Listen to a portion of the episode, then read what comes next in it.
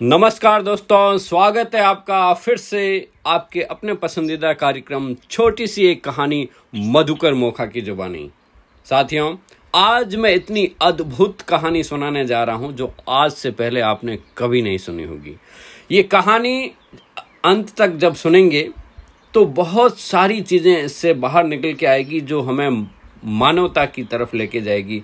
ये कहानी है जिसमें राजा हैं, ब्राह्मण हैं, चर्मकार हैं और एक ऐसा अद्भुत चश्मा है, जिसको पहनते ही देखिए क्या जादू होता है। और अंत तक आप देखेंगे, इससे इतनी अच्छी, बड़ी सीख मिलेगी हमें, जो जीवन जीने के लिए बहुत काम आती है। दोस्तों, ज़िंदगी जीने के लिए हमारे जो पुरखों ने, जो ग्रंथों में जो बातें लिखी हुई हैं, उसको जीनी पड़ती है। हमें सिर्फ़ इन्फॉर्मेशन होने से कुछ नहीं है, हम अपने जीवन में उसको कैसे उतारते हैं, यह महत्वपूर्ण है। आइए शुरू करते हैं आज की कहानी, अद्भुत कहानी। साथियों, एक ब्राह्मण देवता जो अपना पूजा पाठ करके अपना घर गुजारा करते थे एक बार यात्रा करते करते किसी नगर से गुजरे। वहाँ पे बड़े बड़े महल एवं अट्टालिकाओं को देखकर उन ब्राह्मण देवता के मन में आया कि चलो आज इस नगर के अंदर ही भिक्षा मांगते हैं। किंतु किसी ने उन्हें दो मुट्ठी अन्न तक नहीं दिया। आखिर दोपहर हो गई। ब्राह्मण देवता दुखी होकर अपने भाग्य को कोसते हुए जा रहे थे। कैसा मेरा दुर्भाग्य है, इतने बड़े नगर में मुझे खाने के लिए दो मुट्ठी अन्न तक नहीं मिला, जिसे मैं रोटी बनाकर खाकर अपना पेट भर सकूँ। इतने में ही एक सिद्ध संत की निगाह उन पर पड़ी और उन्होंने उन ब्राह्मण की जो बड़बुड़ाहट थी और उसको सुन ली। वे संत उनके पास पहुँचे और उन्होंने कहा कि हे ब्राह्मण, तुम मनुष्य से भिक्षा मांगते हो? मांगो। पशु से क्यों भिक्षा मांगते हो? पशु क्या जाने भिक्षा मांग देना? ब्राह्मण देवता एकदम दंग रह गए और कहने लगे, हे महात्मा, आप क्या कह रहे हैं? बड़ी बड़ी अट्टालिकाओं में रहने वाले मनुष्यों से ही मैंने भिक्षा मांगी है। महात्मा बोले, नहीं ब्राह्मण, मनुष्य शरीर में दिखने वाले वे लोग भीतर से मनुष्य नहीं हैं। अभी वे पिछले जन्म के हिसाब से ही जी रहे हैं। कोई शेर योनि से आया है तो कोई कुत्ते की योनि से आया है, कोई हिरण की योनि से आया है, कोई गाय भैंस की योनि से आया है। उनकी आकृतियाँ मनुष्य शरीर की जैसी हैं। किंतु अभी तक उनमें मनुष्यत्व नहीं निखरा है।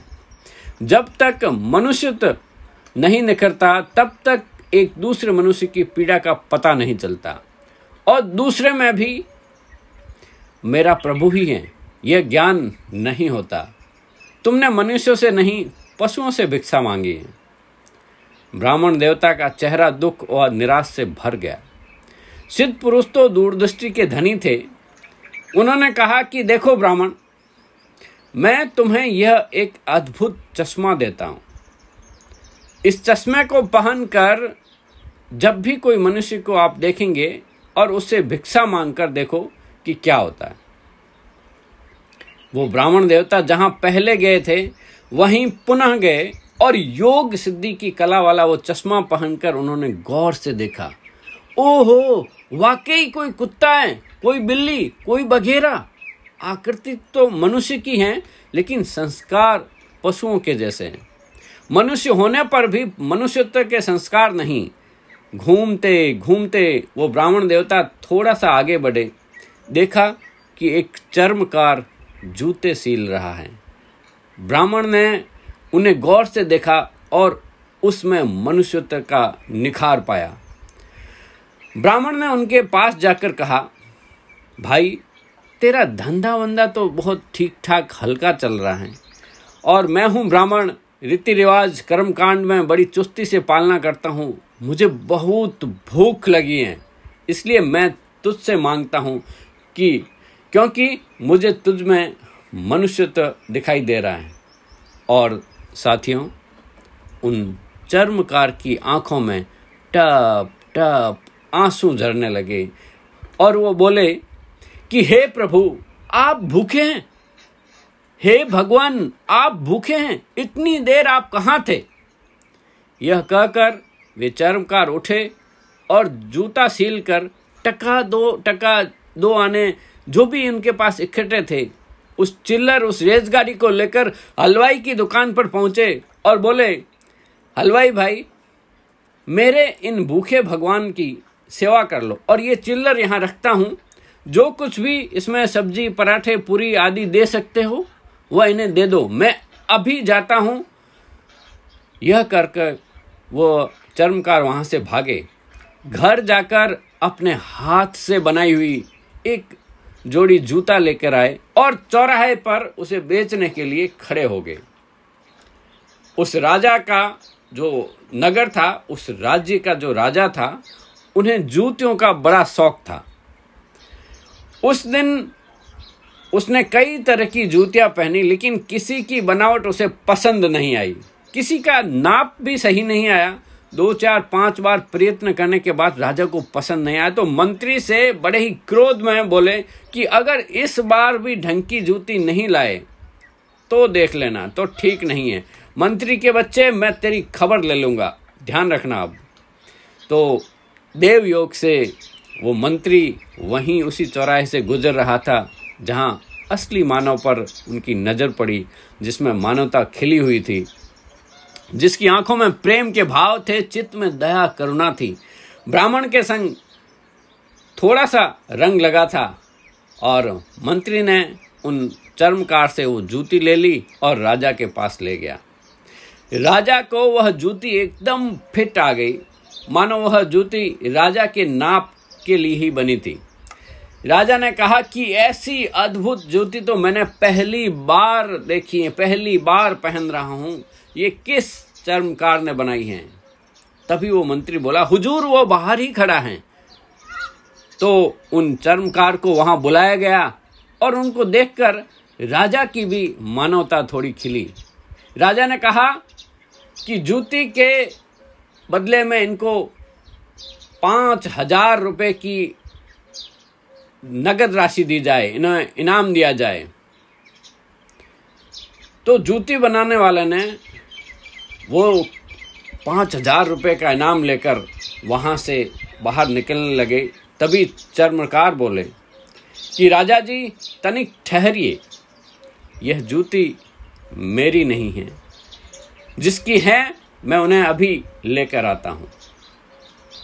चर्मकार की विनयपूर्वक उन ब्राह्मण देवता को राजा जी के पास ले आया और राजा से बोला, राजा जी, यह जूती इन ब्राह्मण देवता की है।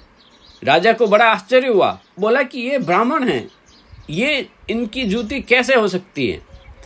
राजा ने ब्राह्मण से पूछा कि ब्राह्मण, क्या आप ब्राह्मण हैं और यात्रा, वो बोले कि मैं यात्रा करने के लिए निकला हूँ राजा।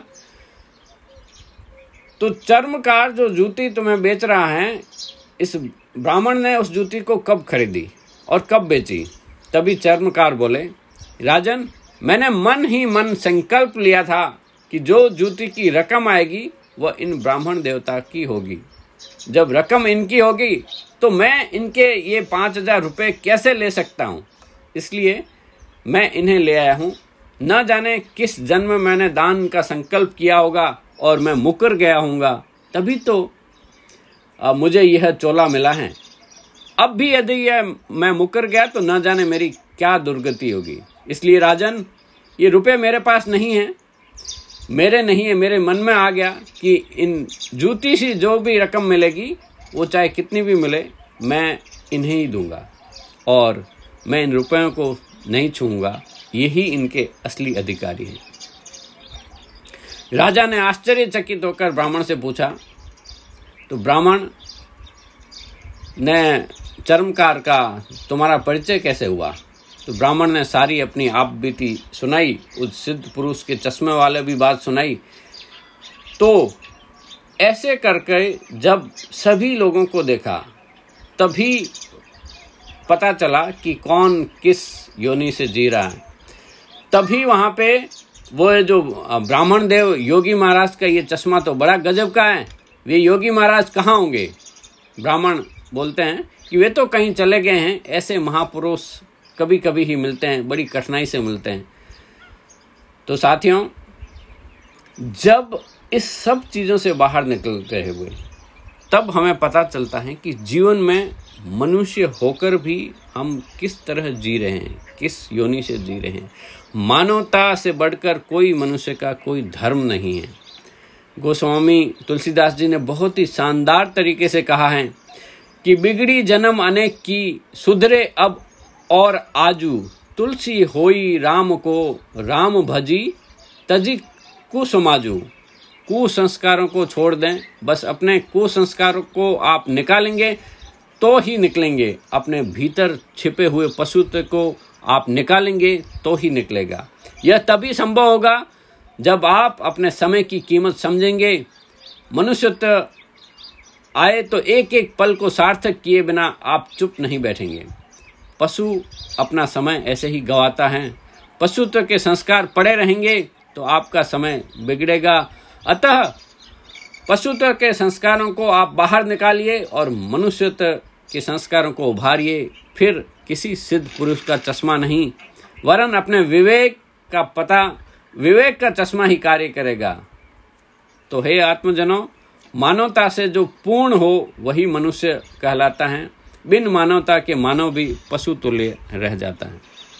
दोस्तों, ये कहानी मेरे मित्र ओम प्रकाश ने भेजी है।